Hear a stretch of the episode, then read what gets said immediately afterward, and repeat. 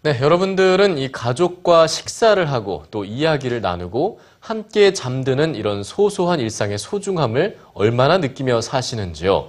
자, 여기 이런 평범한 생활을 간절히 원하는 가족이 있습니다. 네, 영화 에브리데이 속 주인공들 얘긴데요. 문화 공감에서 함께 만나보시죠. 윤정호 문화캐스터입니다.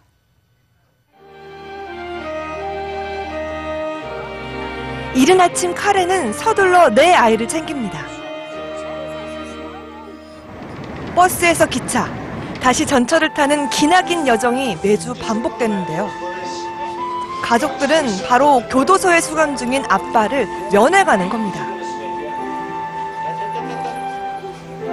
어떤 사연이 숨어 있는지 영화에서는 직접 설명해 주지 않습니다. 그저 영화는 일상을 사실적으로 담담하게 보여줄 뿐입니다. That. 가족은 살아있고 살아가고 있고 함께 하는 것, 음, 그 어떤 어려움에도 불구하고 너무나 이것이 어, 자명한 어떤 삶의 진실임에도 불구하고 어, 그것을 그냥 헐리우드식의 어떤 아주 쉬운 뭐 교훈주의라든가 아니면 심파성이 아니라 정말 5년의 시간 동안 차분히 감독이 그것을 관찰하고 축조한 시간의 축조술이라고 말할 수가 있겠죠. 마이클 윈터바턴 감독은 5년의 시간이 흐르는 영화 속 내용과 똑같이 실제 5년간 촬영하는 파격적인 시도를 했는데요. 그는 마치 다큐멘터리를 찍듯 5년에 걸쳐 가족들의 관계가 어떻게 이어져 가는지 세심하게 그려냈습니다. 장면 하나하나를 음미하다 보면 영화인지 실제인지 구분이 되지 않습니다.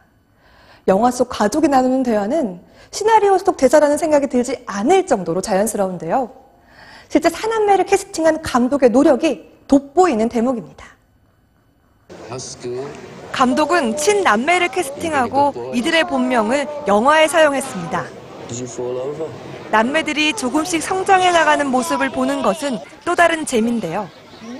겨우 말문을 텄던 막내는 5년이 흐르면서 문장을 말하고 합창까지 소화합니다. 조금씩 늘어가는 남녀 주인공의 주름 역시 그대로 당겼는데요.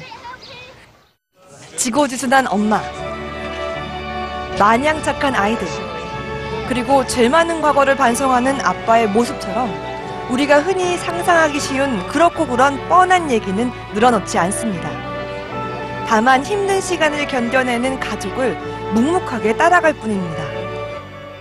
우리나라 영화는 스토리가 꼭 무슨 반전이라든지 그런 그런 흐름에 의해서 가는데 그냥 생활 그 자체의 그 그거를 그냥 편안하게 이끌어 나간 거라서 생활을 지켜가면서 아이들을 지켜가면서 또 아이들의 정서를 지켜가면서 남편의 사랑을 그 지켜온 그 엄마의 힘이 예, 너무 존경스럽네요. 예.